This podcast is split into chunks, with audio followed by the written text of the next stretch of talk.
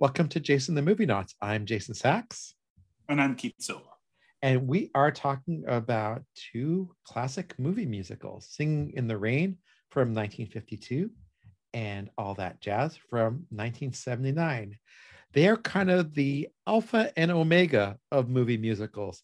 You can't ask for two movies that are more different from each other, but also kind of more great in what they are. Uh, so, great suggestion for us to talk about both of these. Yeah. This was my first time seeing Singing in the Rain. I know you're a big fan of it. This Yep. is your first time seeing all that jazz. I'm right. a big fan of it. Let's start with Singing in the Rain because it it it has elements in it that I think kind of feed into all that jazz. Mhm. First of all, tell me why you love the movie so much.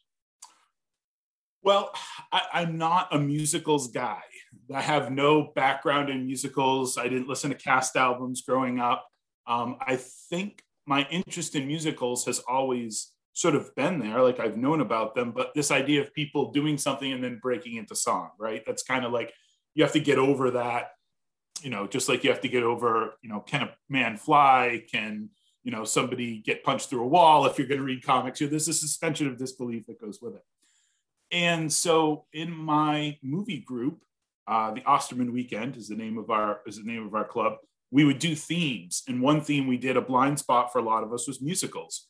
And I picked "Singing in the Rain" out of sort of I could have been anything, could have been West Side Story, could have been any of the classic, you know, musicals. But I picked "Singing in the Rain," and I fell in love with it like I had not fallen in love with a movie uh, in a very long time. It was just everything that you hear about it. Of course, I knew the song and all that stuff, but when you watch it, it is another kind of experience. It's like, oh my God, everything I've heard about this is true.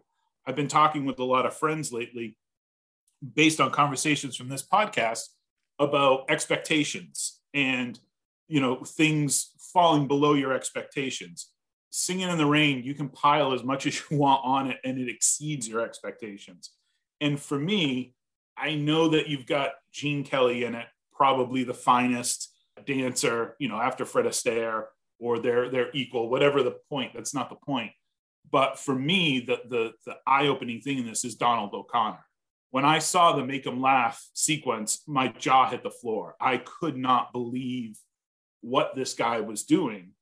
And you know, it was it was all brand new to me. It was seeing it with new eyes for the first time. And so it's become like one of the top movies I've probably I probably saw it for the first time oh probably 4 or 5 years ago and I've probably watched it every year since. It just I just absolutely love it. I'm late to the game uh, but I absolutely love it and rewatching it this time it was just you know you can't not stop watching this movie. Uh, I know a lot of guys feel that way about Goodfellas or The Shawshank Redemption or you know some other Scorsese, other many other Scorsese movies.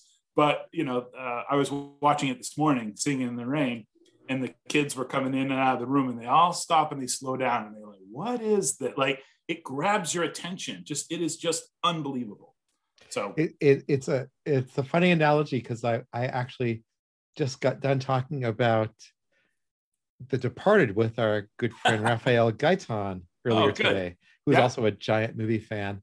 Uh, so I watched The Departed uh, in combination with watching Singing in the Rain recently. Also a movie I hadn't seen. It's a very funny analogy you make there, Keith. yeah, Um, yeah, yeah. I think I could turn off The Departed. I couldn't turn off Singing in the Rain. I had this amazing reaction to this film, which was partway through. It actually felt a little sad because I would never have the experience of watching Singing in the Rain for the first time again. And I can't think of any other movie I felt that way about. But there's this joy and happiness and brightness. The color in this film is astonishing. The energy is amazing. But more than that, I can't think of a movie that has more moments of people smiling than this movie. Like this is like the what a the, the poster says what a glorious feeling, right? And this whole movie is about glorious feelings. yeah, yeah, It's just a pure joy. And it it's just so delightful because of that. Uh, the plot kind of doesn't matter, but the plot is enough that it's, it's a great excuse to string everything along. But at the same time, the plot is just fun enough that it even adds to it. Like you I haven't seen many musicals, and Sing in the Rain just immediately made me a fan of the genre because of the pure joy inherent in this film. I think one of the other things about this movie that again those those you know gauging your expectations it, it's very it's a meta movie right it's a musical about making a musical it's mm-hmm. it's about movies and one of my favorite genres is the movies about movies genre movies about movies genre. Um, so this like fits into that and you see you know i always love to watch the act of creation. That sounds a little uh, lurid but um, I, you know people making stuff and i think that's one of the things in singing in the rain that really comes out is they're they're not just putting on a show in that sort of classic mickey rooney sort of way. They're actually building something. They have to they, they have to creatively solve a problem. You know they have this this this kind of the transition from silent pictures to talkies and then they're going to use this kind of goofy movie to do that with and then they have to work around it and find all these solutions. It's one of the things about the movie that you know i wouldn't have expected when i first you know decided to put singing in the rain on. I was ready for rain i was ready for singing. I was not necessarily ready for you know meta movie commentary and it's just enough plot to to get you interested and give everything a perfect little yeah. forward momentum. It's funny in that you know they've got the whole subplot about the character whose voice is so squeaky and does it's terrible to listen to. Right, right, right. But they don't like over underline that either. And at the same time, they they just bring in Debbie Reynolds as this perfect singer who just adds so much to it. So there's just like a little bit of plot, a little bit of character, but more than that, it's just all the joy that's attached to all the creation. I love your analogy of, of it being all about creation because it it's the creation, but it also feels so effortless to these people. It's light. Uh, Very oh, light. You're right about O'Connor. He just has this pleasure in every moment in the in the film you know he it all feels so light and he along with gene kelly just feel like they're so perfectly aligned with each other so mm-hmm. perfectly in sync and it's this kind of thing where you uh, very rarely in our lives are we perfectly in sync with another person that we're doing something with and right. we see that and I saw a little documentary behind the screens. This movie was co-directed by Gene Kelly and Stanley Donen, and I guess the two of them had a very similar relationship to the Kelly and O'Connor characters. Right. So this has got this really cute little element also of autobiography to it. Hmm. I think one of the other things about Singing in the Rain that I came away from is, you know, I don't what I, I like to see people performing at their best. That's I know that's not a revelation, but you know, I don't know anything about gymnastics. But every year, when, you know, every four years when the Olympics comes on, you watch the gymnastics competitions just to see what these people do with their bodies. And I think that's one of the things about Singing in the Rain is it is the epitome of athleticism and and and that idea that I mean it can be anything whether you're a baseball fan a sports fan or whatever you see an athlete do something with their body that is otherworldly you know you can't but not admire it at least for me you know it doesn't matter what it is. I don't like soccer but when i see cristiano ronaldo do something amazing i'm like oh my god look at that human being doing you know whatever this is. Helps these portuguese but that's okay. Um, and i think singing in the rain the, the whole idea there is that it looks effortless. That lightness that you're talking about jason is i think really key to this to this movie is it looks like they're not even trying but you know these routines have been rehearsed and rehearsed and rehearsed and then rehearsed again 10 more times yeah i mean that's that's what i love in a film where it looks in a weird way like it's improvised but everything is just so perfectly choreographed the good morning scene for example yeah.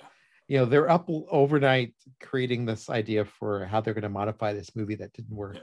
and turn it into a musical and they look at each other and it's this very casual conversation oh, good job tonight. Good job tonight. Oh, no, actually, it's morning. Oh, good morning. Good morning. And all of a sudden, the song evolves from it and becomes yeah. a beautiful big story big song and it just like sweeps you along and the athleticism of the dancing and the energy of the characters and the way they're relating to each other and the pure joy they're feeling throughout those scenes just pulls you along and even like there's the, the little bit of the plot too where the good morning scene is also where the gene kelly character falls in love with the debbie reynolds characters which then triggers the singing in the rain scene Right. you know they, they right. there's a lot of talk in, in like movie criticism about what's the moment when you felt these two characters were falling in love and it's Mhm. in that scene Yeah, right, right. Yep. Yeah. And and the other thing about the good morning sequence is, you know, and I think this is the other thing I love about this movie is there's always artifice. Like like they're never not performing. There's a performative aspect to singing in the rain, in which, you know, at one point the camera, when they move from the kitchen to the living room, or they move from the, the table where they're eating to the living room. I can't remember which way it goes, but it passes, you know, it's like the walls don't exist. The the, the Mhm. camera just goes through and you see the divider for the, you know, what the wall is. And I just think that that's a wonderful, incredible thing that's just performative. They know they're performing, but you never really get caught up in that. You're just seeing them as if it was a Broadway musical and you were seeing them acting on a stage. And I just think again that that that suspension of disbelief, you don't even pay attention to it. It just goes right by you because of what you're seeing on the screen because it's so amazing. yeah it's weird because it's stagey but it's not stagey Yeah, at the same time Exactly, exactly, exactly. Thank you. Perfect. Perfect. because we almost feel like things are happening in the proscenium Mhm. the, the whole long sequence at the end with Cyd Charisse, for example yeah, like looks like it's happening on a stage the, all the amazing dancers the gorgeous beautiful colorful costumes yeah, all the characters doing all their different things. It, it looks both unreal and real, and the unreality is what gives it more reality to it. yeah, yeah, yeah, yeah, yeah, yeah. Yep. And that's that's the beauty of this film too. Is it's the unreal made real. Mhm. In the same way that we love our science fiction films, where they're making the unreal feel real, but they're doing this in such a the paradoxes—they're doing it in such a minimalistic way. Right. There's barely any stage dressing. You compare this to something like West Side Story, where they were on the streets of New York as they were filming that. Mhm, And the mhm. characters are dancing around in the streets, and it gets part of its power from the characters dancing over the garbage cans and stuff in Brooklyn or wherever. This Yep. movie gets so much of its power from being completely artificial. Right. And that's even remarked in in the film. There's that wonderful scene that then sets up the Cyd Charisse. I, I know it's called the Broadway ballet, but it's like dance fantasia to me when she's got that train behind her, that giant scarf behind her later on. But Gene Kelly walks in and he's he's you know he's dressing Debbie Reynolds down about her being a serious actor and him being a movie actor or whatever. And he's like, "Oh, a little light, you know? How about Mhm. some some fog that rolls in from the mountains?" And they're showing you how to make the sausage, and you're still gobsmacked by watching them make the sausage, and it's unbelievable. Just I think that scene, especially, is even more magical now than it was in Yeah. 1951 when they filmed it, Hmm. because it's part of what makes this movie such a joy now is it's a flashback to older Hollywood and the Mm, way yeah. films were made. There's that beautiful sequence too where they're walking through the soundstage and there's different movies all being created right. as they walk Yeah. past, like four different soundstage. There's like a uh, I, I'm trying to. I'm struggling to remember. There's one that's like a um, old west scene. There's another there's train robbery. There's one uh, that's like an old Colosseum Roman Yep, thing, right? yep, yep, yep. Um, and they're right next to each other. And it's like this is like the magical old Hollywood of everyone being on the right. lots. right right I, one of the things that i also i don't know where i heard it but this movie really cued me into it. And, I, and i've i've i'll hold on to it you know uh, you can have it back. You can pry it from my cold dead hands um, sort of thing is how dance is filmed. And i think in both these movies you know so much you know whether you want to say it's mtv or editing or just the changes in the the uh, uh, you know styles uh, over the years. But one of the big things in this movie is everything is a medium or a long shot. You see the entire person's body. And in a lot of these movies where there are dance sequences you never see that because the people can't dance. They're not dancers. So you have to cut. So you have to have insert shots of feet or legs or whatever. And that's the thing about singing in the rain is everything's wide. You mm-hmm. see their whole bodies almost the entire time yes there are medium shots so you may only see them from the waist up but it's all of a piece. It's never a sense that they had to edit this because somebody made a mistake or they couldn't you know do this particular step as is so much in the case when they bring you know non-dancers in to do a musical or something like that. I'm thinking of that stupid abba movie or whatever where you know none of those people are dancers but they look like you know they just make it look like an mtv uh, um, uh, hip-hop music video and all of a sudden you know 50 cuts later you know you make uh you make somebody able to be you know gene kelly when they're you know keith silva no, I mean the point is to show Kelly and O'Connor in sync with each other. Right. And we sit there amazed that, like in the uh, uh, what's the what's the song in the where they're uh, getting tutored on the language? Oh, Moses supposes. Moses supposes, and the perfect synchronization they have oh, with yeah. each other. They're they're absolutely echoing each other in this beautiful way. Uh, it's just so much more delightful because you can see them head to toe yep. moving together the arms are moving left and right and they're perfectly in sync with each other they're smiling and they're enjoying the scene together it, it, i was talking about color before the the mm. only other movie that i think uses color in the same way is moulin rouge okay Especially that would be one of those bad dance movies. well, that's what I was going to get to because I, I love Moulin Rouge too. It's it's a yeah. it's a it's oh. a uh, real weakness for me because I just think it's it's a crazy movie. Uh, it's, it's one of the it's a movie I tuned in like 15 minutes into it when they were doing The Hills Are Alive with the Sound of Music. Okay. Bit, yep. And I just kind of my jaw dropped. I'm like, what the hell am I watching? but yeah. Luhrmann films it in the opposite way that Kelly films this movie right? Baz Luhrmann's films, Moulin Rouge, and all these quick shots. So you get just glimpses of things and the color splashes and then it moves to another color and moves to another thing. We never get this continuity. I'm not necessarily saying one is right or wrong because no, no. I, I, think that movie is fun, and part of what makes it fun is the extremely short attention span. Right. But part of what makes this movie so wonderful is it's got the long attention span, but it's also you don't need the long attention span because it's not people talking it's this amazing movement the entire time right. and what you're taught what you were just talking about is that the filmmakers trust the dancers to keep the audience involved in what they're watching right and by right. doing that we also get this kind of nice just uh, trust i guess mm. I think you're also seeing someone who at you know there was only one gene kelly there was only one donald o'connor so when you have that kind of talent you don't have to cut. They are trained that way. They are trained to be able to use their whole bodies to pull off these sequences.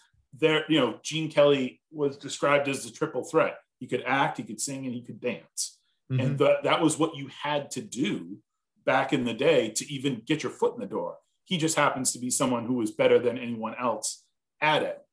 I do want to bring up one thing, Jason, that uh, you said earlier, which is always interesting to me watching it this time the narrative of this story, yeah, there's the whole, you know, uh, silent pictures going to talkies and the sort of uh, leading lady there, Lina Lamont, uh, sort of undermining everything. And she's trying to, you know, uh, work the studio uh, to make sure that she stays on top and all this uh, in a very lurid kind of way.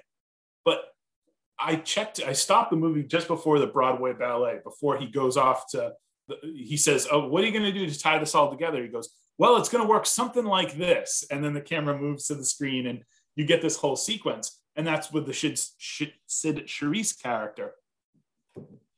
That is like 15 minutes, 10 minutes at least of this. Like it goes totally away from the movie. It's mm-hmm. not necessarily tied into anything you're watching. And it is the most biggest, amazing, like it's like all the stops have been pulled and then the last 15 minutes of the movie is wrapping up this narrative. It goes away and then it comes back to sort of tie up this kind of, like you say, paper thin, kind of very light touch sort of narrative.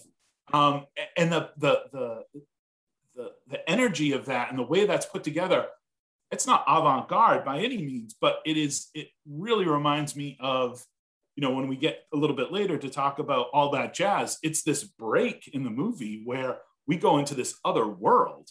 Like Mhm. literally, we go into this world of the screen. He, you know, Gene Kelly moves his hand over, motions to the screen, and it it's unbelievable. The scene with, you know, this the Cyd Charisse thing, but at the start when he's they're on the the uh, the conveyor belts and he's walking and all the people are going by, and as you mentioned, Oh. the colors, Oh, you know, and, yeah. and, and just all choreographed, all, you know, single takes. You know, the camera just moves. You don't have a lot of cuts. He Mhm. moves from one place to another. Yeah, he walks in a door and then walks out into something else.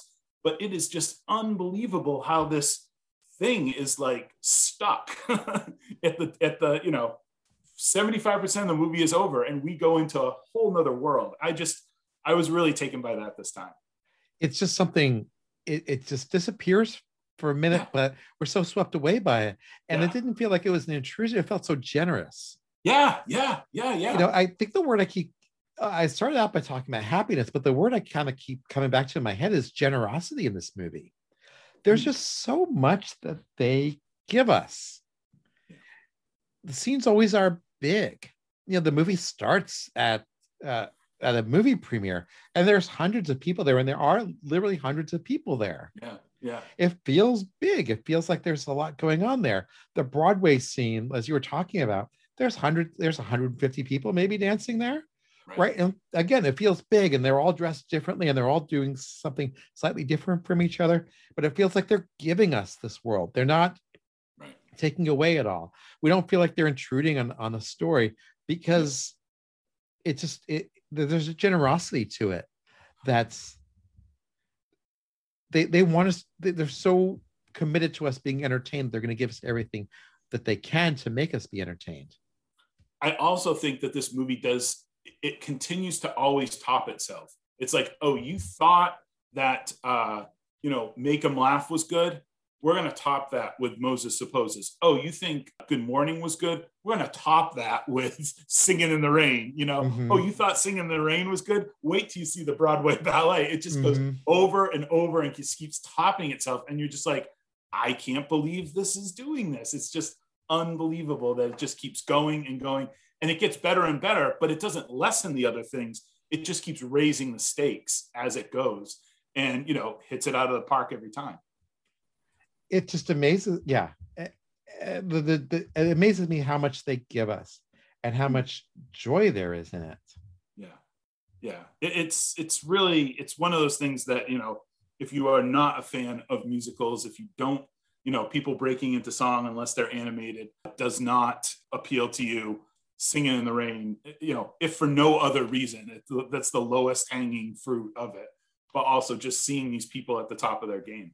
Have you seen an american in paris or any of the other classic No, I haven't seen any of the other Gene Kellys. That's something that uh, you know. There are other blind spots. Thanks for pointing pointing that out, Sachs. Uh, all my Ah, feelings okay. uh, as a human being, I appreciate that. It's good to have somebody like you around me. Um, no, so I haven't. Um, I have watched a bunch of Donald O'Connor uh, clips on YouTube and some of the other dances he does, and they're all they're all amazing. You know, a, a, a search for Donald O'Connor nets nets you an awful lot of stuff. I watched a clip earlier today of he and Gene Kelly just doing a dance in a chair. They just sit in chairs and they tap. They tap dance. They do all the routines just in a, in while they're sitting in chairs because they're like, oh, what what you know, those guys Sinatra and Como, they get away with you know they don't have to do anything. They just have to sit. They can just sit and sing. And it's like, well, we could do that too. And they do this, you know, eight minute routine of tap dancing through different things. They do singing in the rain. They do a few other things. It's all amazing. and again it looks so effortless Yeah. just looks like they're not trying at all i mean i know they spent all day for example on the good morning scene Right. there's a I, I watched a thing where debbie reynolds sh- where she says my feet were bleeding by the end yeah, yeah. That's the other thing about this movie that you know. Again, it's uh, extra textual, as I've heard it called. But you know, the the making of "Singing in the Rain" doesn't sound like a joyful place. It sounds like Gene Kelly was a horrible taskmaster, and he just kept berating De- uh, Debbie Reynolds, and Donald O'Connor was afraid of him, and he would use he would yell at Reynolds through O'Connor, and just you know, Yeah. it doesn't sound like a fun thing. You know, uh, my daughter pointed out like, oh, didn't he didn't he shoot uh Sing in the Rain with 108 fever? I'm like, yeah, I guess so. I mean, that's sort of the story that goes around. But you know, again, none of that appears on the screen. Whatever was going on in the background, none of it is there. None of it really matters because of what they get. And, you know, I am a believer in, you know, okay, look, and if the end, the product was what it was, how you got there doesn't really matter. That's the subtext of the movie, isn't it? Yeah. Make them laugh. Oh, yeah. Yeah. Doesn't matter Yeah. what's going on in your life. It's all about what what the audience gets out of it. Entertainment. You're entertaining them. Yep. Somehow this movie wasn't even nominated for Best Picture. Yeah. In fact, in 1953, I The think, dog. the, what's that? It, it failed. It wasn't a popular, it wasn't the su- success that we know it today when it was first released. It was Mhm. just uh just another musical, just another movie on the, you know, out there. That just caught people's imagination. It's, it's Yeah. the, the history of film is so fascinating that way. Yeah. How was this a lost film when now it's one of the easily one of the top hundred movies I've seen? oh, and one of the, you know, AFI, all the lists, it's always top top 10 uh in in accomplishments and things like that. Yeah. When I mean, when it came out, it was just another MGM musical. Um, just another Gene Kelly picture. I've also been watching a lot of late 60s, early 70s movies. That's my sweet spot. Yeah. And yeah. so I'm used to, you know, gritty or realistic or in some ways, you know, uh, a lot more real movies. Mhm. And it was such a shock to the system to watch something that's something so purely cinematic. Mm, yes. This is this is a pure film. yep. Yep. in in the golden age of Hollywood uh, way of saying it, and it works so well as a pure film from a golden age of Hollywood sort of way, Yeah. Uh, which is probably a good transition to talk about maybe one of the most 1970s musicals ever made. Uh, you can't ask for two movies that are a better contrast for each other. I I agree with you, but we, I want to talk about jazz. that. I want to talk about I want to talk about how these movies are maybe more connected than we know. But anyhow, go ahead. Um, Talk So- about all that jazz. so all that jazz. So my history with all that jazz is, um, you said you just came to it. I actually saw it uh, when I was in high school. We had a subscription to HBO, and this movie was on for a few months, and I watched it over and over again. Mm. And then hadn't watched it for many years, and a few months ago bought the Criterion Blu-ray, Mhm, hoping mhm. I, I would enjoy it. And I didn't just enjoy it, I was overwhelmed by this movie. This, all that jazz is similar ways to, in, in similar ways to the movie we were just discussing, it is just a completely unique film. yes. There's nothing else like it. And that's true on multiple levels on a thematic level, on a character level, on a storytelling level, and on a musical richness level. Mhm, mhm. And I was overwhelmed by how good this film was rewatching it. And even this now watching it again to prep for this, again, I just felt there was so much. It's this crazy mix of autobiographical self castration wow. Okay. and pure joy at performing, Mhm. filled with astonishing performances. Yeah. Uh, Sing in the Rain is just pure joy. This is pure joy also, but in a very, very different way. And I'm curious as someone who's who's new to this movie, he always had it on his list to get to, what your first impressions were. Well, now that you've outed me as not having seen it in the rain, uh, I not having seen uh, all that jazz uh, till the ripe old age of uh, 47 or whatever I am.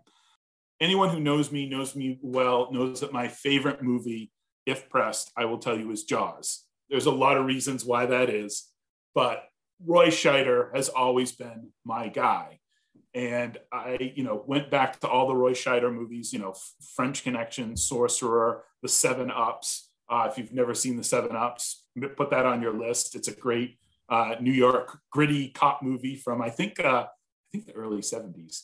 Um, so Roy Scheider's always been, you know, Chief Brody's always been my guy, and I never saw all that jazz, even though I know, you know, it's it's up there and I just never got to it. I've had the Criterion Blu-ray. My friend Mark Herney will say, "Didn't you? I thought you owned this."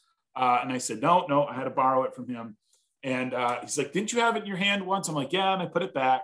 So, you know, it's a Roy Scheider movie and it's, you know, okay, look, Cloudy and Chief Brody uh, and who he plays in Sorcerer. You know, those guys are, are, are great, but uh, Joe Gideon might be his best. I might have to admit that that this character and this performance is it's it's right next to Chief Brody in my mind for uh, Roy Scheider, Roy Scheider weirdos like me. But no, I was just you know so the thing about this movie, and I, I watched a couple of uh, supplements afterwards, was just in 1979, it must have looked otherworldly. But to us nowadays, it's very, you know, oh, we get it when when narratives get fractured and there's a there's a dream sequence or a fantasy sequence that's just you know slapped together right next to the story that's going on. Um, and it's just one of those things that we take for granted nowadays. But in the you know late 70s or whatever, that was all fairly new. Just and and you know yes, Singing in the Rain and uh, all that jazz are their musicals and they are totally different, but there's a lot of connections there. Bob Fosse and Stan was Stanley Donen's choreographer after uh, you know for a lot of his movies throughout his career. So Fosse has a connection back to, to Singing in the Rain, you know, because Stanley Donen was the director. And so I see that same, you know, what's it? you know, it's showtime, that whole thing that that Joe Gideon is always repeats to himself over and over and over again, that repetition like like a dance move is something that that goes back to singing in the rain and entertaining, putting on a show, making them laugh. Joe Gideon is nothing uh, if not about entertainment and making them laugh or you know entertaining them. So so this movie really those two ideas really tied together this movie I mean, again, it was a perfect two movies to talk about together. Totally different, but um, still, there's the DNA is is in both of them. He wants to make everybody happy who doesn't know him. Everyone who, who knows him. him, he will use and abuse and treat as 2nd they mm-hmm. They're not mm-hmm. important mm-hmm. to him. And that's one of the great paradoxes of this character is that he is just in his heart an ass who cares about making people happy, but only to a certain extent. He treats his ex-wife terrible. He treats his he cheats on his ex his wife, treats on his girlfriend. He even treats on his girl his his girlfriend who he has as a backup for his girlfriend, right? yeah. Uh, he he uh, ignores his daughter as much as he can. Uh, he lies to himself. It's just so uh, Fosse just is so cruel to himself, or maybe just so honest to himself. Uh, he's self-lacerating. Maybe that's a better way to use, better word to use, uh, which I thought was like just brutally honest and yeah. painful to watch in some ways, but also so joyful. It's this crazy paradox where the music and the scenes and uh, the storytelling and the energy are so delightful and the character is just so impossible to like. I don't know that he's impossible to like. I he's loathsome i get that. The things that he does are not you know uh good actions so to speak. You know they're not you know he's not he's hurting a lot of people you know that sort of get sucked into his sphere. He's he's very you know vain and very greedy in, in, in many ways. But again it's very human. It's mm-hmm. that idea of of warts and all kind of show that's up there. And and the other thing that's about this is, you know, again, it's it's very show business. It's that that darker side of show business. It's, it's too cliche perhaps for this movie because this movie's a lot smarter than just sort of ooh the dark side of Hollywood kind of thing. Um, but Joe Gideon, yeah, he's not a great guy by any stretch, but he's also like he's not trying to be. What he's trying to do is he's trying to put on a show. He's trying to to to bring this art to you know the, the a higher level, which you know you can't make an omelet without breaking some eggs. So no, I appreciate he's kind of an anti-hero. Yes, and and uh, he is he he's representing himself as a man who's struggling with with doing the best and constantly giving into his own worst impulses. Mm-hmm, mm-hmm, mm-hmm. even just smoking in the library in the library even just smoking in the hospital after having his heart attack having his party and not realizing what's going to happen to him. He generally feel, seems to feel guilty about the way he treats his daughter um, I don't know if he feels bad about the way he treated his wife or not. But that actress, by the way, who plays his wife, we should talk about her because she is magnificent. Mm, yeah. yeah. Uh, I think it shows Scheider's depth of character that he is able to to give us some sympathy for Joe Gideon, even while we're disliking him intensely for his incredible self-centeredness and lack of foresight about his own life. Right. Uh, he doesn't mean to be cruel, but he is a cruel man. Uh, right and i think that's the self-loathing that you're seeing on screen is he knows he knows he's an asshole. He knows he's all these bad characteristics but that's who he is and therefore that's all he can show. He can be cruel to these people but he's going to show you how cruel he is. I mean uh, you know it's just absolutely you know totally naked totally out there you know, it's not Bob Fosse, but everybody knows it's Bob Fosse.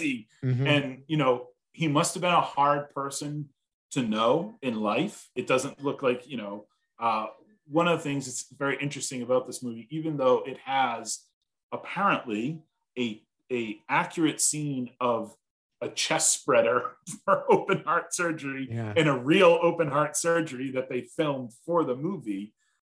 This movie has so much you know, it's again that artifice thing, Jason, you were talking about with Singing in the Rain. It's all artifice, but it's none. I mean, you're really seeing things on the very most basic human level possible, but all under the under the umbrella of of performance, of of putting on a show, of of showing you what's happening.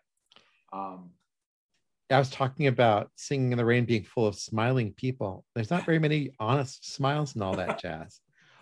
But nope. yeah, it's this amazing paradox too, because it's razzle dazzle, it's spectacular, it's gorgeous to watch. There's scenes in this movie that, like we were talking about earlier, are unlike any other scenes in the movie. It starts out with this magnificent sequence oh, of the dancers trying out for the Broadway show. And I could watch that scene over and over just because of the brilliance of the way it's put together. He throws 200 people up on the stage and they're all dancing to try and get a part in, in, in Fosse's show. And we can see all the different personnel. I've, uh, having watched it a few times now, I see the different personalities of the different dancers coming through mm. in it, the way that they're all in sync and off of sync with each other. There's a cute little bit with the one dancer who's completely helpless, yeah, yeah and the yeah. the uh, ex-wife and daughter are giggling at him but the way he puts that scene together and just builds on it builds on it is gorgeous. You know we see him also interacting with all the people who are trying out right? He's saying yes and no to the, to the various people and he does make this instantaneous connection with them. He's also flirting with the women and saying hey this is this your real phone number right, and all right. that stuff too. Uh, and you see he's not being dispassionate about it because he picks the girl he wants to sleep with as part of this whole thing. Mm. so there's this, all these levels to it but from a both a pure cinematic standpoint and from a character building standpoint, it's like a perfect film beginning. You're dragged into this because there's so much going on and so interesting, and it brings you into a world that you've never seen before. Right. In film, anyway. I can't think of another movie that shows a scene like that. Uh, Maybe there's a few. I haven't well, seen, but right. I think there's. I think one of the things that you're getting at here, and it's done a little movie I was I was reminded of a couple of movies of this, which I'll get into in a second. But one of the things that's amazing about the opening cattle call scene in all that jazz is they're dancing, but the music that's playing is George Benson's on Broadway. That's not the music that the mm-hmm. dancers mm-hmm. are hearing in the piece. You know, they were not filmed with that song sort of in the background. They're not synced to that at all. Um, I didn't know that. I, I learned that from a little bit of research. Right. So, yeah. um, but anyhow, there's that scene again everything is wide and you're seeing again that act of creation that we talked about with singing in the rain jason. You're literally watching the choreographer create his um, create his company create his cast right in front of you as he goes through and he sees all these different people. And you know it's easy you know again everything's a wide shot. You're seeing bodies move through space just like bodies doing things that really look effortless but are after years and years of practice you know again. Um, so yeah that opening sequence is you know again you could watch that forever uh, and and never get bored. Yeah you were you called out the creation when you were talking about singing in the rain and the creation scenes in this movie are also just right. sensational. There's a major plot element of him not really liking the play that he's been called on to create. Yeah yeah they do there's an interesting scene where they're doing the table reading and there's they tell they read this there's you know all the cast are sitting around the table they start reading it you hear the first line and you see everyone laughing yeah. and then it goes into his head it seems Yep. And everyone's laughing. You see people laughing uproariously as they're doing the table read. And he's there kind of lost in his thoughts.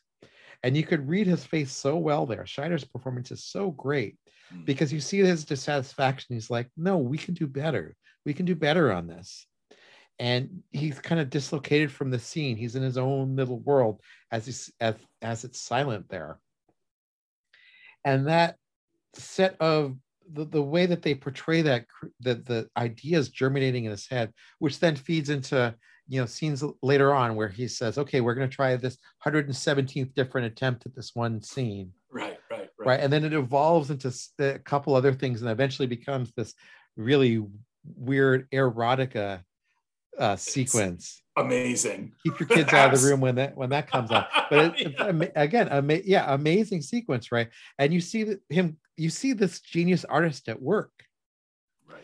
Going from this thing that he's just not satisfied with, but everyone else is. He and this maybe a little bit of self-aggrandizement here, right? I see I see flaws where other people see genius, and they turns those flaws into something that's uh, crazy, unique uh, fascinating, right?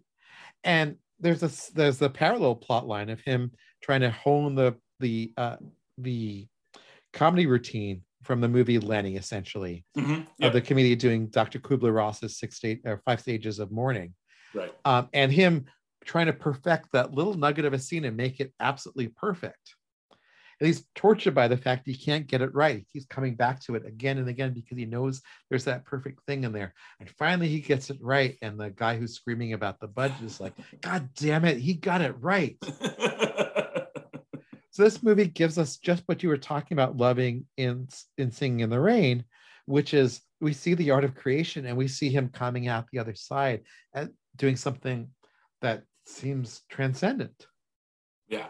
It's really one of those things where I was watching it and he's trying to work through that scene in the beginning with the song and, and you know about airline or whatever it is. And he's like oh it's not right yet. It's not right yet. And i'm like what's what's going on? Is it like not the right steps? Like come on buddy. You know you're a choreographer choreography or uh-huh. you know, whatever. And then you know it cuts away to that and it comes back and he brings in the producer and the director and the backers and everything to see what he's created. And it is it's nothing like you've was hinted at in those earlier scenes. And it, it's this thing that's again it's it's that broadway ballet moment of this is going in a totally different direction. You have not gone. It is going into you know just not avant-garde but this this just you masterpiece that was was was nothing you know it was just messing around in the sandbox and all of a sudden you, you've just built a mansion out of it. And it's just bad analogy but um, there it is. And nonetheless i think it also gets back to how how how how making something is a process. Uh, for me all that jazz is always about the process. In, in, in full the movie's about the process of how joe gideon became joe gideon that's why you have all those flashback scenes and the scenes with the the angel or devil or whatever Jessica Lange is supposed to be in this movie. Um, but you see the process of how something evolves. And that moment where you wanted to speak about his uh, ex-wife, when he goes into the room with her there and she's she's she's working out with the piano player a song or a routine or whatever.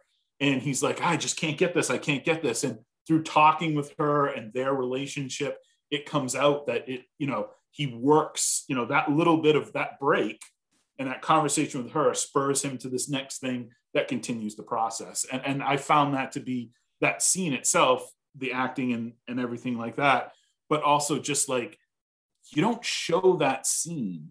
You don't need that scene to know how his ideas developed unless you want to show how his ideas developed. And obviously uh, they do but you wanted to talk about his wife so i said well, uh, that's a great segue because that scene also shows it, it's such a it, it, it's such an illuminating scene because she's she's dancing and she's dancing for his play. She wants to play a character who's much younger than she is. Yeah, Let's play yeah. a character who's 24, and they have a daughter who's probably 12 or something. Yeah. Um, so she's at least in her mid 30s. So she's trying mm. to play, she's got this vanity to her. So we see her as weak, but she's also dancing spectacularly. Yeah. Yeah. And he's treating her dancing as the most normal thing in the world, as if he's seen her dance for 20 years. Yeah. Right. They were married, and this is what they did. But also, you see this chemistry between them because who spurs him to this idea that's the breakthrough? It's his ex wife. Yeah. There's a spark there, there's a connection there, there is a love there. Mm-hmm. And that's just done in such a nice subtle way that feels so comfortable. That's just like a, a, it's him also recognizing essentially that this this is the woman he loves on some level he can never love anybody else. Right. And i know in, in real life this is the gwen verdon character that he had on and off relationships mm-hmm. with over the years. Right. Uh, but leaving that aside this is a character who feels really fleshed out in the few moments we see her the woman's name is Leland Palmer. I guess she's mainly a stage actress because she only has two or three credits on IMDb. Mm-hmm. But her face is so expressive. Yeah. She's got those big eyes that just seem to be saying so much all the time. Mm. And I just find her to be such a compelling character, especially when she's with a daughter, Michelle Elizabeth yep. Foley. Yep. name. Her and there's movie. such a connection between them to me, the saddest scene in the movie is a scene where the mother and daughter are performing for Joe. That's, that's the girlfriend. In the, oh, in the, the apartment? Right. Yeah, yeah, that's the girlfriend. That's the yep. girlfriend. That's a yeah, and that's the life he could have had with her. Yeah, the mm. girlfriend also, that's Ann Reinking, who you said yep. just passed away, which is terrible mm. to hear. Playing Katie, who's yes. just manipulated and abused and hurt by him throughout the whole movie and just treated like crap. And yet she stays by him because she recognizes, I think, his genius. Yeah, Katie is an interesting character because she is obviously the other woman and she probably gets more abuse uh, put upon her than anyone else. Um, she's not in the show. When he goes into the hospital, there's a scene where she's calling the hospital. I'm not his immediate family. She says, yeah. and she's dressed, you know, for a performance. So it's like, oh, why wouldn't he cast his, you know, the woman he's sleeping with, his girlfriend, this woman who loves him, who he trusts with his daughter? Why doesn't he cast her in the show? So that was one of the questions I sort of had. I was like, oh, this is a very complicated relationship. Joe Gideon is a complicated man, to say the least. But it's also one of those things where these people are just perfect. And I think one of the things that you were saying, Jason, is I don't like this word because it gets overused nowadays, but everything that happens in this movie feels very authentic, feels very real, very lived in. And I just want to make one other thing that scene with the uh, uh, Katie and Michelle when they put on that performance, I was like, look, I, I, I'm not, uh, I was in some school plays in middle school, but I'm not show people.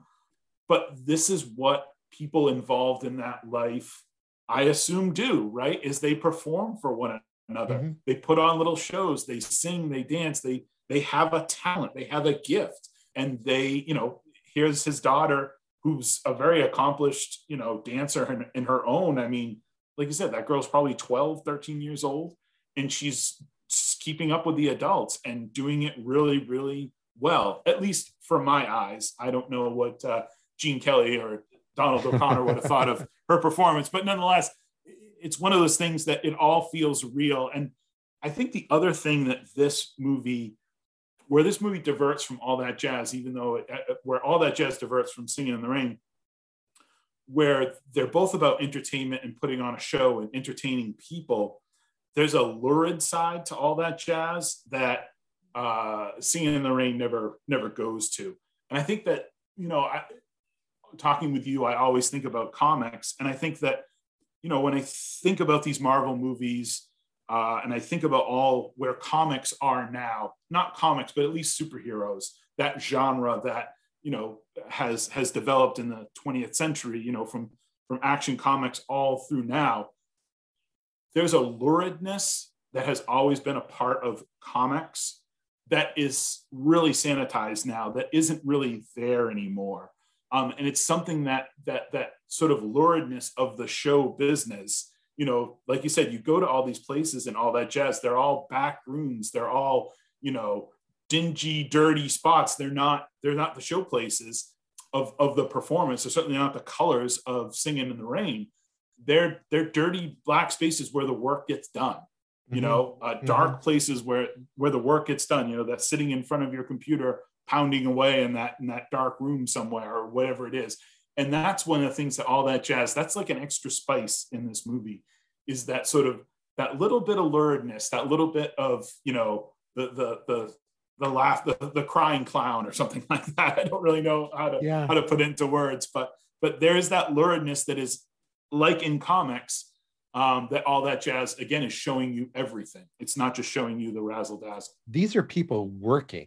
Yes. Yes. Right. We never see the, movie. the movie starts with a naked stage set. Yep. We never see that set dressed. Nope. And we only see these dancers in training rooms. Right. Never in With, costumes. Yeah. Never in costumes. They're always in their clothes, their standard dancer clothes or regular clothes. Um, they're all dancing on basic wooden floors against mirrors. Right. These are people working and they're sweating. They're hot. They're working hard. You know, they're they're taking Joe's criticism as they go. Right. And here's part of what I love about the movie is that the only time it becomes a true razzle dazzle feature is when we really go inside Joe's head to the astonishing last 15 minutes, which is the the uh, death scenes. Yeah. yeah. Bye bye life. Yeah. Yeah. I have a lot of thoughts on that, and I'm not sure I can articulate them yet. So I'll stop and say, uh, what what did you make of that from the since this is the first time you've seen this film? I have seen that sequence before. So when they got to that sequence with Ben Vereen, I was like, oh, okay, that's where this part fits in. And it, it took me a it took me a second to sort of catch up with the movie and sort of what was happening because also the way it's shot is like it starts with those rotating mannequin heads and you're like what is this? What's going on? And then it's sort of like again it reminds me of the end of eight and a half which this movie gets compared to a lot again about you know the, mind of the director in eight and a half this in the mind of the choreographer and seeing their whole life you know almost flash before them.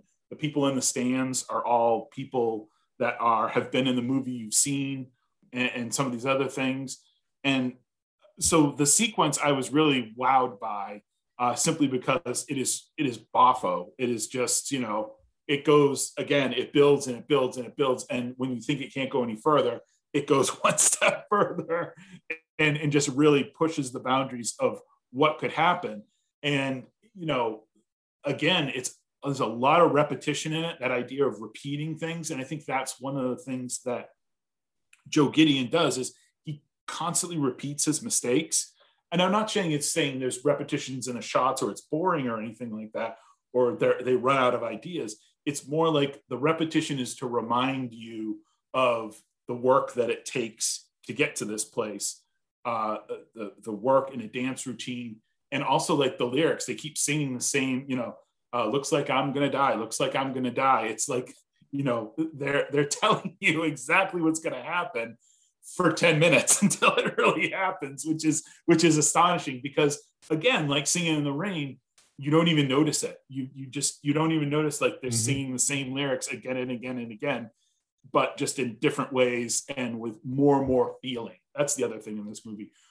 Before I forget, Jason, if you haven't seen it yet, it's another Criterion movie. Uh, it's another great, it's well, maybe the greatest dance movie ever made is The Red Shoes.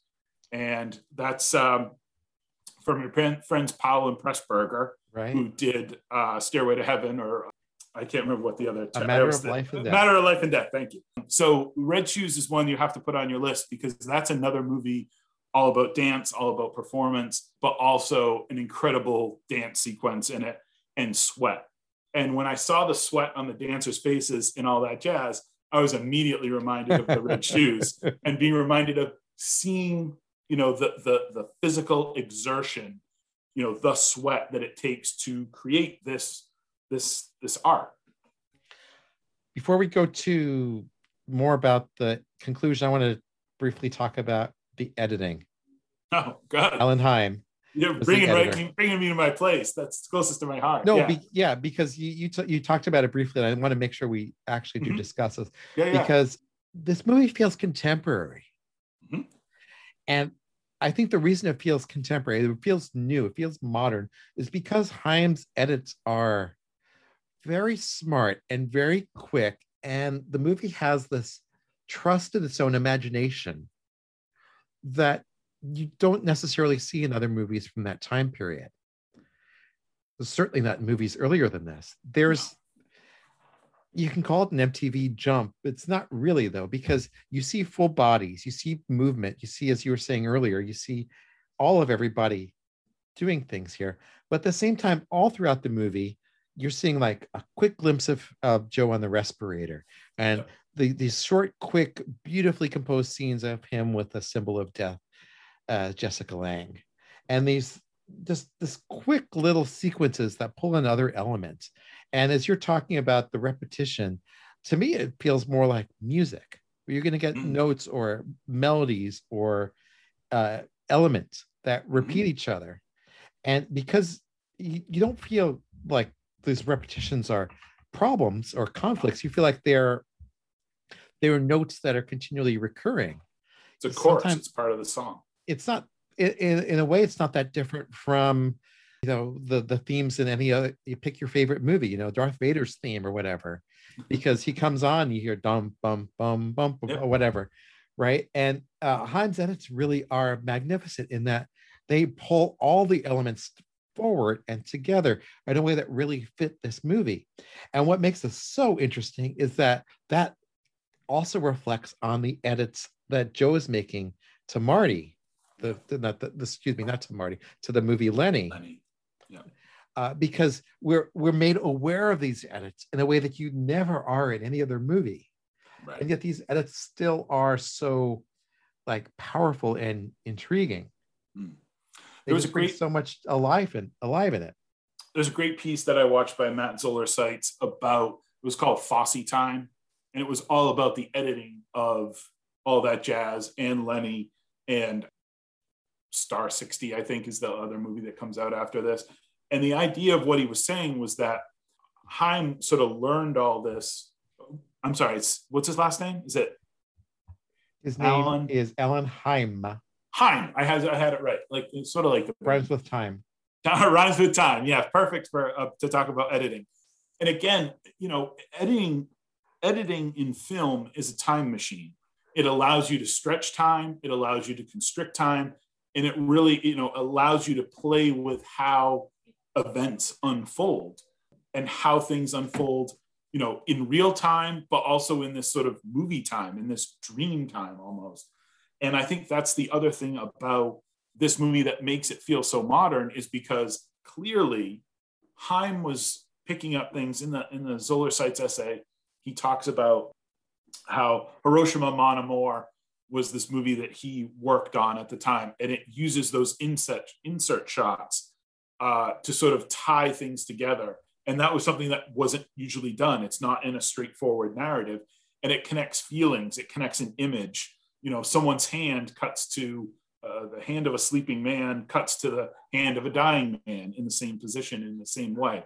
And this does the same thing it's almost like your what Fosse is going through, sorry, what Joe Gideon is going through in the movie. It's what you think about. Your mind skips all over the place as you're going through it and cuts back to the past and then goes forward again, always into the present and then back and forth and you know non sequiturs and things like that and you get that sense that you're living a life you're living you're seeing someone's mind working Um, also, you're able to, because it's film and it can be manipulated, you're moving around parts of their life and bringing the past into the present and then, you know, skipping ahead, you know, almost into the future in some ways. So yeah, the editing in this movie is fantastic. And, you know, 100% that, you know, it's clear that this movie influenced, you know, MTV. I mean, this, this is, yeah, this is music video editing before we called it MTV. He same year that Heim worked on all that jazz, he also edited the movie of Hair, which huh. I haven't seen in many years, but he certainly has a connection to musicals. Interestingly enough, he also edited one of our favorite movies, Network. Oh, okay. Wow. And he edited Lenny. Yeah. Which seems yeah. appropriate. He's in the movie. He's he's the editor in all that jazz, the guy with the mustache. That's so, time. Yeah. uh, so I want to make sure we, we call that out because the editing is yeah astonishing. And I believe he won an Academy Award for the editing in this movie. As as it shows, you know, the thing that the editing shows is, you know, you're not supposed to notice the editing. And this editing isn't showy in a way, but it it it helps tell the story. It's a tool that is used just like color is used in Singing in the Rain, just like you know performance is used in both these movies to tell the story it's another tool you can use to tell the story not just to say a follows b follows c you know it's you're making a great point because this movie really takes uses so many different elements to tell its story including surrealism including time jumps yep. including yep. the use of music as a connecting element including the yes. use of you know video visual elements uh, it's got surrealism in it it, it just works on so many levels that the compression and decompression of time, interior monolog mm-hmm. It's and it's also so got, it's so cinematic. It's also got this narrative again about telling a story about putting on a show. There's that sequence of all the producers and the accountants, and mm-hmm. they're going through and they're like, "How much money is this going to make?" And you're like, "Why are we watching the scene? What does the scene have to do with this guy's life?" And it doesn't really but it shows you again how the sausage is made without sort of bothering and you know it, without making a big deal of it it's just like oh you actually would make money on this if it never opens and yeah. you're just like ah you know, amazing yeah so it works on so many levels it's razzle dazzle about razzle dazzle but it's also completely down to earth yeah yeah yeah, uh, yeah. so it's got this almost meta narrative to it which absolutely. now which now perfectly brings us to the ending. Because how else can a man like Joe Gideon go out than having the greatest musical number in the history of cinema uh, inside his own head, right. unproduced right. but perfect.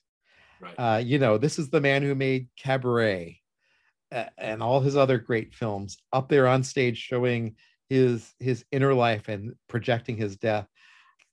It's 10 minutes of yeah, razzle dazzle, but also this tying together, also this honesty, this pain, but this beauty, the showmanship, but also this almost amb- ambivalence about the showmanship aspect of his life.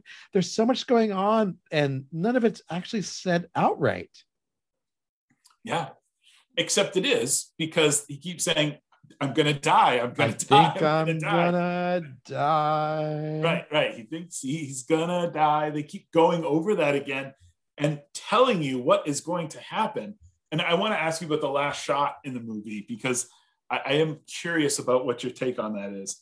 Uh, but again, you're being told the whole time that he's going to. Th- there's no, there's no comeback here. This is it. He's going out. He's going out with a bang in in the most amazing way possible totally choreographed, totally around him. You know, you want to talk about, you know, self-aggrandizement or, or selfishness or whatever. You know, this guy's staging his his own his final, you know, goodbyes in his final death scene. So much so that he gets to go around and shake everyone's hand uh-huh. before he goes on stage. And again, this brings me back to eight and a half because in eight and a half, at the end of the movie, it's a celebration. All his friends and all the people you've seen in the movie come together and they come around and they dance. It ends with a with, with them all dancing together uh, in a circle. They're, they're holding hands, running in a circle. and and it's a celebration of life. In this movie, it's a celebration of death. It yeah. is a death haunted movie. It's that mm-hmm. you are going to die. Here, you, you made a lot of bad choices during your life. You smoked every living second of your life, and it cost you, and you have to pay for your uh, you have to pay for your you know not mistakes but your choices. And you pay with your life. And that's that's a pretty hard thing to swallow but again goes down pretty smooth and all that jazz. Right. Yeah it has to go down smooth and all in all that jazz because this is his inner life. This is how he perceives himself. This is his ultimate lie to himself. Mm. Mm. Vonnegut said smoking is a form of slow suicide. yeah. it, it's impossible that he couldn't know you, you see him coughing up his lungs in a few scenes, right? Constantly, constantly smoking and coughing. Yep. And this is one of his many, many, many delusions that he has about his life. Not delusions, self, self. I don't know what the word is he thinks that the, he thinks that making these mistakes isn't going to affect him and over and over again they affect him and ultimately they affect him in the worst possible way by causing right. his own death right. denial i guess is the best word for it. Yeah it's denial and it, but it's denial uh, and it's deference because he's constantly putting those off as he continues to always push forward push forward to that next thing to that that drive. That's the other thing you know as you mentioned this movie being about working and being about you know getting the work done doing the work. And you know i think that's one thing about joe gideon that you can see is how driven he is how he literally runs from one rehearsal back to the edit studio to this movie you know back again and again. He never really stops. And you know he's the he's the architect of his own downfall. Mm-hmm. um you know he he destroys himself. He's self-destructive in the most spectacular you know it's showtime kind of way. Yeah right? In the end he's true to himself. Yeah. In the end he is himself. You know he's a classic anti-hero i guess in that way uh yeah yeah yeah has his own you know he, he's the master of his own uh demise simply okay. by being himself so then the i think that my final question about this movie is what does it say about Fosse as a person, he made this movie about himself. I I can't think of any other film. Maybe there's biography or other biographies, but I can't think of any other film that's so laceratingly self-honest, so laceratingly truthful about yourself. Well, I think this is the other thing when we were talking when I was talking before about Gene Kelly being this triple threat. There aren't too many people that could do this, right? That that can sing, dance, direct Nobody. and tell the story. Very few. Bob Fosse would be one of those few people, but it's really hard unless, you know, I, know, I can't think of a good answer, like Tom Hanks, I guess, someone who could direct their own life in such a way that, you know, is, is the microscope is really, you know. But Tom Hanks isn't tight. that, but Tom Hanks isn't Bob Fosse. Tom Hanks is. Correct. Suppose, I mean, we don't know. I don't know Tom Hanks. I don't think he's self-destructive like Bob Fosse, but you know, you need that triple threat. You need someone who can direct, who can be a storyteller in that way. I mean, I suppose it could be someone like a Lindsay Lohan or something. But, but uh, is good. she is she talented enough to make a movie like this? I, I don't mean to be cruel about that, but you, right, you, you right. get what I'm getting at. I know. I uh, totally understand what you mean. I just think that this this movie just stands alone. Right. Right uh, eight and a half catches it, but it's a much different look. Even though there's a lot of self-loathing in eight and a half, there's a much more joyfulness at the end um, and a celebration at the end. Where the celebration here is always what it's always been about, which is Bob Fosse. And I think that's the other thing is is this movie makes very clear when you come into his orbit, you know he's a black hole. I mean, he he just pulls everything in, mm-hmm. and you become part of the the Fosse circus to your own your own buyer beware kind of. There's it's thrilling though. He's oh, yeah. charismatic. It's a great ride. He's exciting. Right? Yeah. He does amazing things. There's no one like him. Nope. He's nope. accomplished. Uh, I suppose it's like being in the inner circle of anyone who's a powerful man. Right. Or creative. Or, or, or creative. Yeah. So what do, you, what do you make of the last shot? What do you make of the body bag shot? that's it. You're done with self denial. You're done. Really, I read the whole ending as him just going through his death throes in the hospital.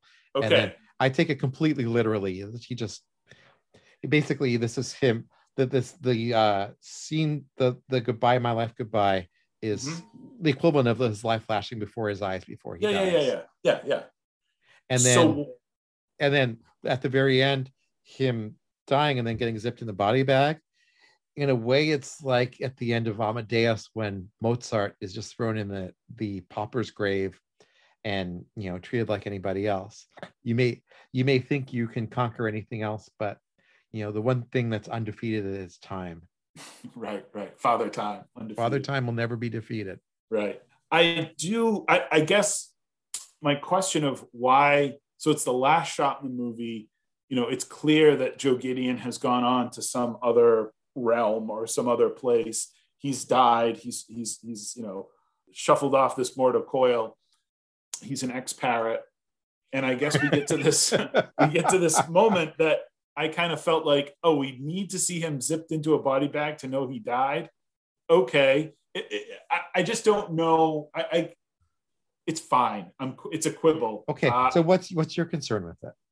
my concern with it is you didn't need it. My concern with it is I would have rather gone out on the the grandiose exit of the conveyor belt to Jessica Lange, and we all sort of know what happens. Cut to black. That's it. But then you cut to this shot of like, no, he's really dead. It's not like you know, there's not some sort of you know comeback here. We're not leaving any doors open. Your Amadeus thing is perfect, and I don't need to go on any further than just to say, you know, you you got it, Sachs. That that's it. It's to show that he's a guy like anyone else, and even though you get this grand exit, you know, you still get zipped up and you know chucked in the morgue. I like your point though. I like your point that it, it's kind of underlining it. It's put it, you're saying it's kind of putting too fine a bow on it. I Yeah. mentioned I, I mentioned I just saw The Departed, which I know Yeah. you did too. Yep. Tiny spoiler for a movie that came out 15 years ago. It, it's like people complaining about the rat in front of the Capitol at the end of The Departed, Yeah, yeah. where you know, Scorsese, you've delivered a great movie, but you shouldn't have put a bow on it. Mark Wahlberg could have backed out of that room, and that could have been it. And you could have left it. Uh, you didn't need the rat running across uh, the Mhm. railing. I kind of like the rat, only because I like the joke of seeing the Massachusetts State Capitol being a, a son of the Bay State and seeing a you know a rat running by the you know, just it's again perhaps it puts too fine a point on it the body bag the rat whatever the case may be but it's that reminder again that you know the finality to it. It it, it perhaps it's too much but it's it's it's it's right against that line of too much and and and you could have left it. You don't need the body bag shot. You know what happened. You don't need the rat at the end of the Departed but it's just that little extra bit. I, I wonder i wonder if scorsese i've never heard him comment about that but i wonder if it was all along those same lines of, of thinking about that one little extra step. I'm sure there was some movie he saw in the 40s on million dollar movie had the same shot that he just wanted to to to comment on so but anyhow scorsese i'm talking about but uh but yeah it, it- again it, it, I like the idea the Amadeus connection is is the right one. So leave it at that. What a great pair of movies. I'm really glad Yeah. we watched these together. Yeah, same here. I was really glad to finally catch up with all that jazz and feel like my Roy Scheider uh, knowledge is is is somewhat complete. I haven't watched all his episodes of uh, Deep Sea Se- Seven or Oh, Yeah, whatever. Quest, SeaQuest, SeaQuest. which I only know because there was a comic based on it, and I read about. Yeah, it. yeah, yeah, yeah, yeah, yeah, yeah. We talked a lot more about all that jazz and singing in the rain, but I think in it, the only reason is that there's just singing in the rain is just a perfect gem of a movie, and I l- deliberately use the word perfect. It is a Mm. perfect gem of a movie. Yep. It is an effort, absolutely effortless watch. Yes. Yep. And and something that's not it's light, but it's fulfilling. Uh, it, it- it's it's only light in its storytelling. It's not light. It's it's it's a it's a ten course meal. Whether whether you're going through a deep depression or you're on top of the world it's a movie that's just gonna just make you feel good Right. It's Right. it's an hour and a half of just pure joy. All that jazz is beautiful in its own way. It's just so much more challenging. But, bo- bo- the thing that both movies share, well, there's many things that both movies share, they're both pure cinematic. Mhm. Yeah, it can't be anything else, right? You can't. Not you at can't, all. You can't write the book of Singing in the Rain. The only way it exists is visually as a movie, as a as a piece of art, as a piece of film.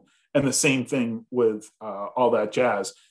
The book would not, you know, the story written on the page would not give you what you know the movie gives you. So yeah, in that case, absolutely, two pieces of pure cinema and two pieces of perfection. Thanks, Keith. I'm glad we talked about these. Yeah, thank you, Jason. Thank you very much.